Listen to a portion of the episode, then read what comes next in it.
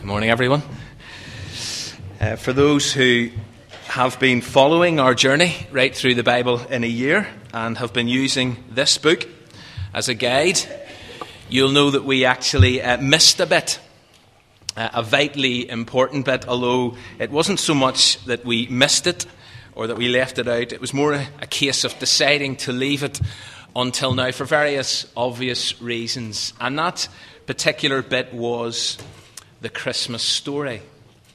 Now, when it comes to telling this story, the obvious places to turn are the Gospels of either Matthew or Luke, where you meet all the familiar characters, like Mary and Joseph, and angels and shepherds and wise men, and the innkeeper and Herod. But this morning, we're going to turn to the Gospel that in the ancient church was symbolized by an eagle. And I'll come back to that in, in, a moment. A gospel in the New Testament that powerfully shares the Christmas message, but there's not a manger, or a baby, or a star, or a bunch of gifts in sight. The gospel is John. And in his version of the Christmas story, the scene or the backdrop for Jesus' coming into the world is not Bethlehem. For John, the universe is the stage. And instead of the image of a tiny baby in a manger, John uses this image, this term. The Word became flesh. That, if you like, is, is his headline. That is the really big deal about Christmas for this writer. And John doesn't want anyone to miss it or forget it. But back to the eagle before we actually read what John wrote. One of the reasons why the ancient church used the eagle to represent John was because they felt that his gospel soared. His gospel reached dizzy heights as it told the story of Jesus. And therefore, as we read the first 18 verses of the first chapter, often called the prologue, let me encourage you to allow your thinking to fly a little. Okay, so let's stand together. It's page uh, 1063 in the Bibles in the pews. In the beginning was the Word, and the Word was with God, and the Word was God. He was with God in the beginning, and through him all things were made. Without him nothing was made that has been made. In him was life, and that life was the light of men. The light shines in the darkness, but the darkness has not understood or overcome it. There came a man who was sent from God. His name was John. He came as a witness to testify concerning that light, so that through him all men might believe. He himself was not the light. He came only as a witness to the light. The true light that gives light to everyone was coming into the world. He was in the world, and though the world was made through him, the world did not recognize him. He came to that which was his own, but his own did not receive him. Yet to all who received him, to those who believed in his name, he gave the right to become children of God. Children born not of natural descent, nor of human decision, or a husband's will, but born of God. The Word became flesh and made his dwelling among us. We have seen his glory, the glory of the one and only who came from the Father, full of grace and truth. John testifies concerning him. He cries out, saying, This was he of whom I said, He who comes after me has surpassed me, because he was before me. From the fullness of his grace, we have all received one blessing after another. For the law was given through Moses, grace and truth came through Jesus Christ. No one has ever seen God, but God, the one and only, who is at the Father's side, has made God known do grab a, a seat. Most stories start with a sense of once upon a time, but not this one. John's story about Jesus begins with a sense of once before time. In the beginning, he writes, which are clear echoes of Genesis chapter 1. And so we're right back to the start. And that's exactly where John wants to take us in our thinking as he introduces us to the Word. In the beginning was the Word. He's making the point that the Word existed before time began, did not come into being, was not created, never a time when the Word was not. And six verses, or six, yeah, six verses into, six words, sorry, into his gospel, and John has affirmed the eternal existence of the Word. And in a sense, this is one of the reasons why the ancient church symbolized this, uh, John as an eagle. He's just soaring. In the beginning was the Word. How do you fully explain that? How can you fully explain that? We are into the realms of mystery, and that's okay. And one of the songs that we sing uh, at Windsor from time to time captures this mystery in its opening lines You're the Word of God the Father from before the world began. The Word has always been. And therefore, as, as John continues to write, the next thing he declares, it kind of follows logically. Or at least it would have in many people's thinking, because if you go back to Genesis 1 1, it says, In the beginning, God.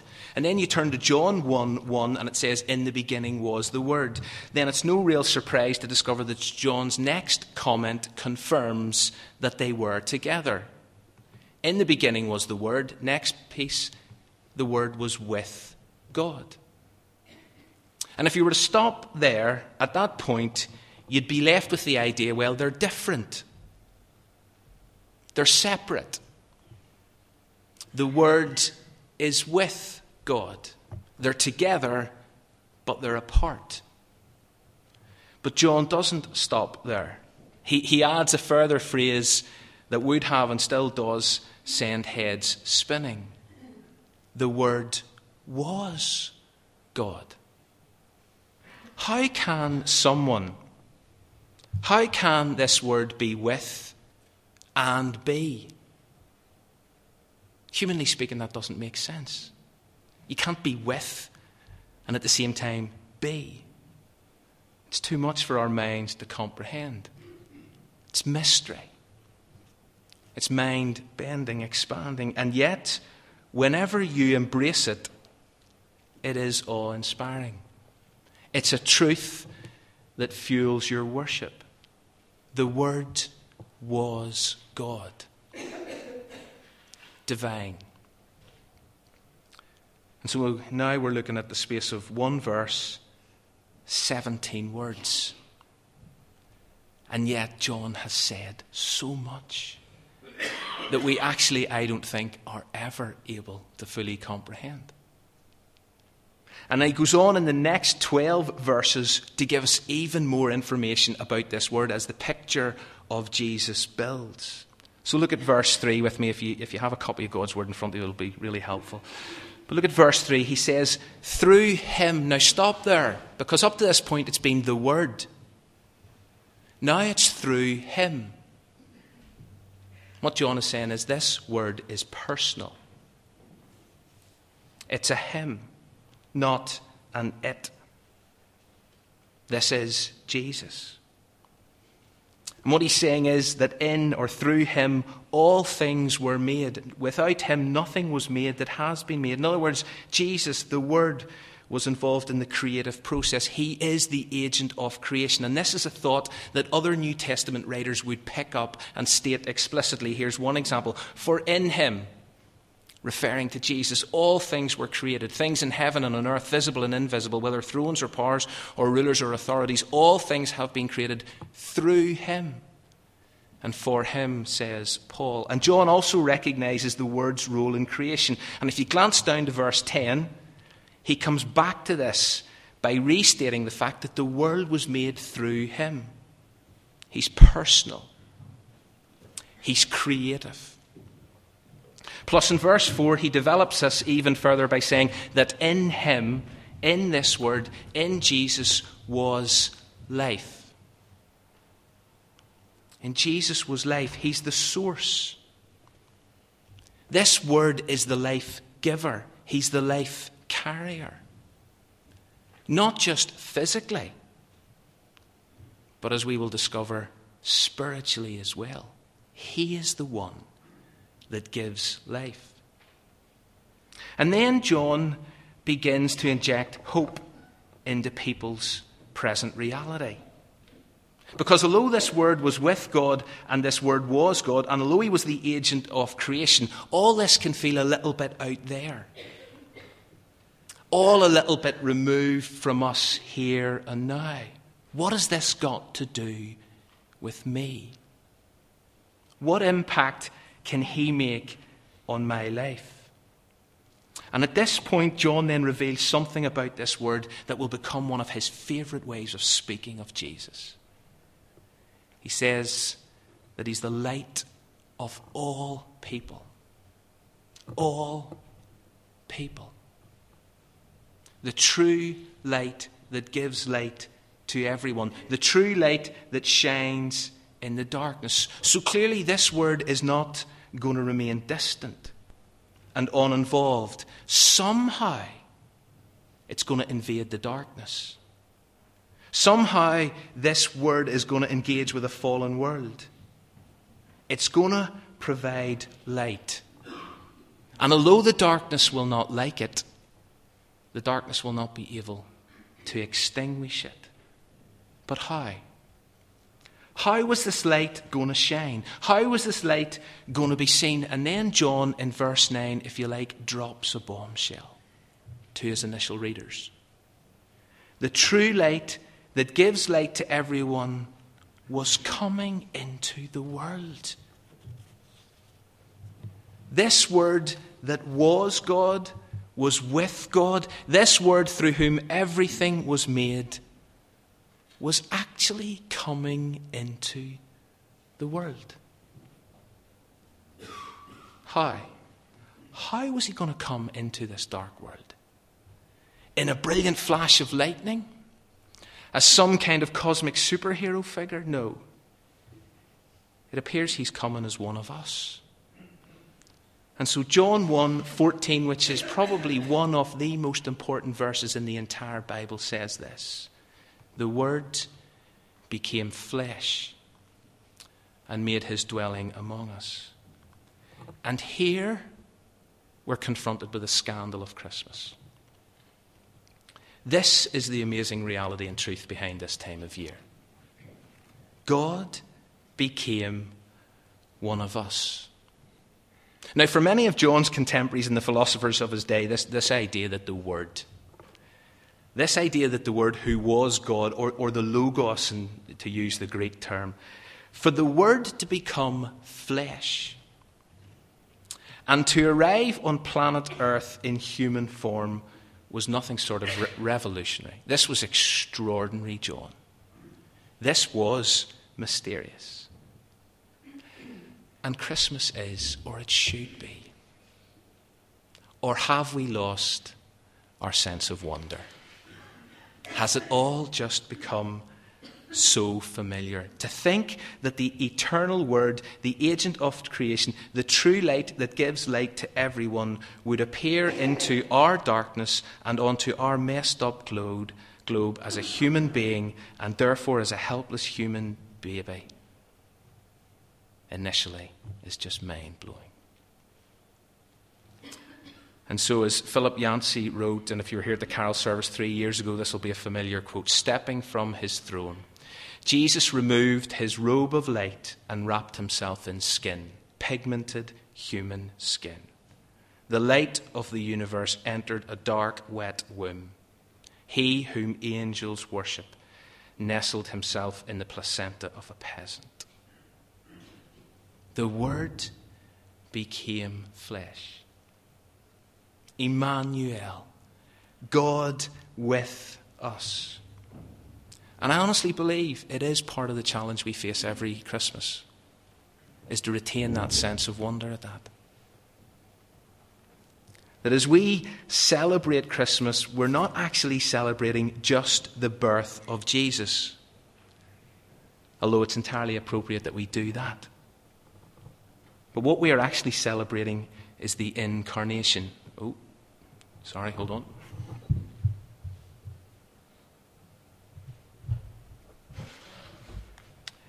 One of the central doctrines of the Christian faith that actually means God became flesh and blood and he moved into our neighborhood. And it's one of the unique aspects of the Christian faith because in no other world religion or major world religion does God come in human form. But why did he do it? Because that's the question that, that flows. Why, God? Why did you do this? Why go to such extreme measures? Well, one of the core reasons, although for some people this will probably sound far too simplistic, maybe even over sentimental, and yet it's true, it's what we passionately believe. God did this because he loves us. And God didn't just say that, he proved it. And he came to express it tangibly. One night, a young mum was tucking her daughter into bed. And outside, a, a storm had kicked off, complete with thunder and lightning. And the kid was understandably scared stiff. And after a while, she did seem to settle, and so the mum headed downstairs to, to grab something to drink and to read. And the little girl lay there for as long as she could, but finally she jumped out of bed, she ran downstairs, she climbed up under her mum's knee, and she said, Listen, I'm really, really afraid. And the mum held her tight for a while, and then the two of them headed back upstairs. Five minutes later, the little girl was down again in tears. And as the mum carried her upstairs, she tried to comfort her, saying, Listen, it's okay. You're perfectly safe. And remember, God loves you, and He's watching over you, and He'll take care of you. And the little girl looked at her mum and replied, I know that. But when it's thundering and lightning outside, I want someone with skin on to love me. And I love that. And that, if you like, is the main message of John chapter 1 that someone with skin on has come to love us. God with skin on, has come to prove and demonstrate his amazing, unconditional, unquestionable love. But if you take this a little further, and it flows from this thought, another reason why the Word became flesh was not only to express that God loves, but that God wanted to make himself known. And therefore, God took on visibility. How can you know God who is Spirit? How can you know a God you can't see or can't touch? And so God takes the initiative because He wants relationship with us. And so He chooses to come and place Himself within access of our senses. A God that we can touch and see, smell. God comes as a human being. Jesus provides visible and tangible ways of understanding the invisible and the intangible. As one commentator has written, God chose to make himself known finally and ultimately in a real historical man. And later on in John's Gospel, he writes or he records a comment that Jesus made that we kind of lift the lid on this, where Jesus said, Anyone who has seen me has seen the Father. And so no longer is God a disembodied voice.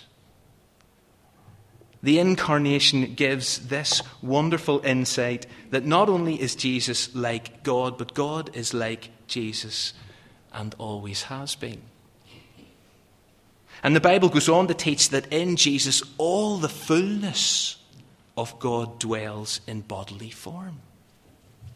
It's all there in Jesus. And so, as we read about Jesus and discover more about Jesus, as we listen to his teaching and consider his character, we get to know God.